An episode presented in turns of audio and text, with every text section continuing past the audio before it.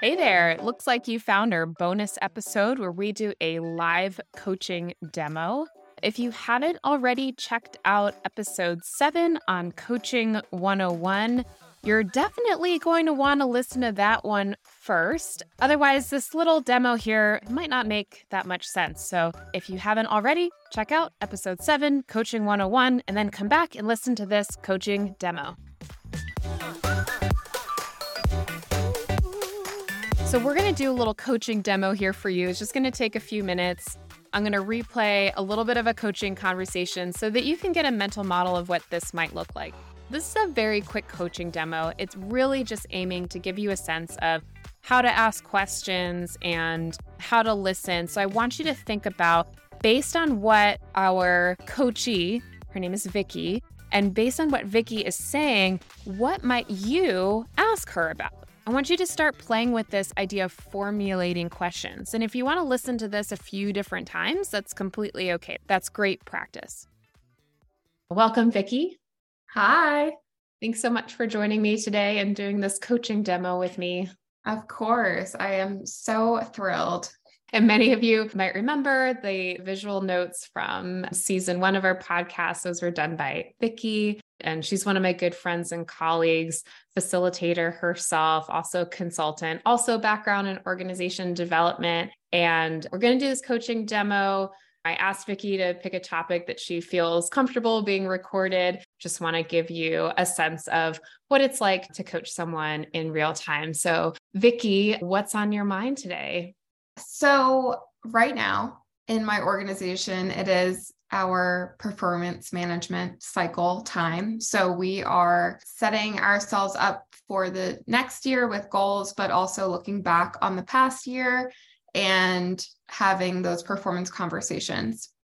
I am a newer manager and I am having a little bit of anxiety about providing direct feedback because I never want to come across as critical or not honoring someone's work. But I would love some help and insight on when giving feedback, you know, providing details and remaining strong, even if the person maybe disagrees. So I heard you say that your performance cycle is coming up and, and giving direct feedback. It sounds like maybe there's some concern there. And I'm wondering if you can say a little bit more about and what feedback means to you. Yeah. So I think specifically in like a performance conversation, I think in the moment feedback is easier if I experience something, whether it's great and I'm giving, you know, really good positive feedback or more constructive feedback where it's like, hey, you know, next time maybe try it this way.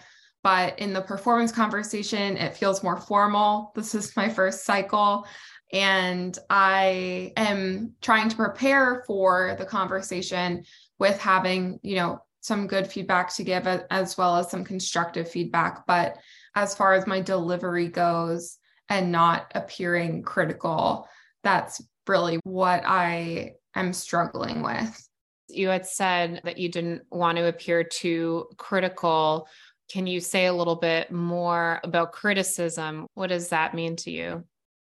with criticism, and this probably just says a lot about me and the way that I take feedback, but if I get feedback that I take as critical, you know, I might get defensive or try to argue my case or why I was doing what I was doing. And I guess I'm probably projecting a little bit of that. That if I give constructive feedback, is this person going to become defensive and feel like I'm criticizing them and that's why I'm trying to prepare both positive and negative feedback. Not I don't want to make it confusing. I don't want to say, yeah, you're doing this really great, but this not so much, but this really, really good. So don't worry mm-hmm. about it. Cause I feel like that might be my default is to just, you know, gloss it over, make everything sound really positive because I'm a positive person and I want to celebrate this person's wins and successes over the past year. But when there is something that requires more of a firm stance. I've noticed this quite a few times. I'd love to understand how we can move forward from it and not stay in this place. But it's easier said than done, you know, when I'm just sitting with you and, and saying that it, it's not scary, but what's scary about it? Reaction. Also, me not communicating the way that I want to if I get nervous, just kind of blacking out then and running with it. I probably will do a decent amount of scripting for myself just so that I'm prepared and know what I want to go in with. But definitely just the nerves and anxiety around how is this person going to take it? How about an example from your past where you were given constructive feedback in a way that you received it in a positive way? I don't know that I could come up with a specific example. I have this deliverable that I produce every month, and I have received feedback that it's getting better month by month, that the person that was evaluating the work can see the intentional changes that we've made, which feels really good to me because that's what I've been working on. And it's nice to hear explicitly what I was working on is what that person liked about the project. And that feels good and motivating because that's where I spent most of my time. And I always love when someone compliments like the design and the look of something because not everybody cares about that but i do have a design eye and i, I try to go in to every project that i work on with it looking nice for the customer. So i think any feedback like that i've always appreciated as well. And what about any constructive feedback that you received in that process that may have helped you? I think when I'm working with the subject matter experts on that particular project. I'm sometimes too quick to say yes to something without doing the proper analysis. And I've gotten that feedback before that I can be too maybe eager to support that team when instead I need to say, thank you so much. Let me come back to you without giving that quick yes. And that is feedback that I've gotten continuously on this particular project. So I try to keep it in mind as I go forward. And I guess if I think about what you just asked and the way that I thought about the feedback is that I know that that person was coming from a good place with good intentions of just moving the project and the work forward. So it wasn't so much about me, but the product. And that's like a good way to separate it. So I think mm-hmm. maybe if I go into the conversation with like stating the intent of the feedback is just to make us better and more mindful moving forward, I think that could help set the stage for a positive interaction. So I'm hearing you set an intention there for yourself. I heard you say that maybe bringing in a mindset of, I'm going to be clear in, in my intent and up front and that that might help. So, what else would help you be in the mindset you need to be in to deliver tough feedback? That's a good question. That's really the the question of the day, I think.